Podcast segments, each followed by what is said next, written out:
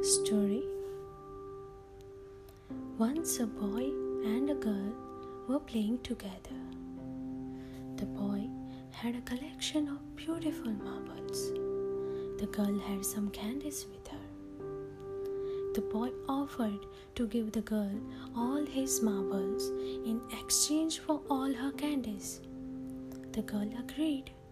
The boy gave all the marbles to the girl but secretly kept the biggest and the most beautiful marble for himself. The girl gave him all her candies as she had promised. That night, the girl slept peacefully, but the boy couldn't sleep as he kept wondering if the girl had hidden some more tasty candies from him the way he had hidden his best marble. Moral of the story If you don't give your 100% in a relationship, you'll always keep doubting if the other person has given his or her 100%.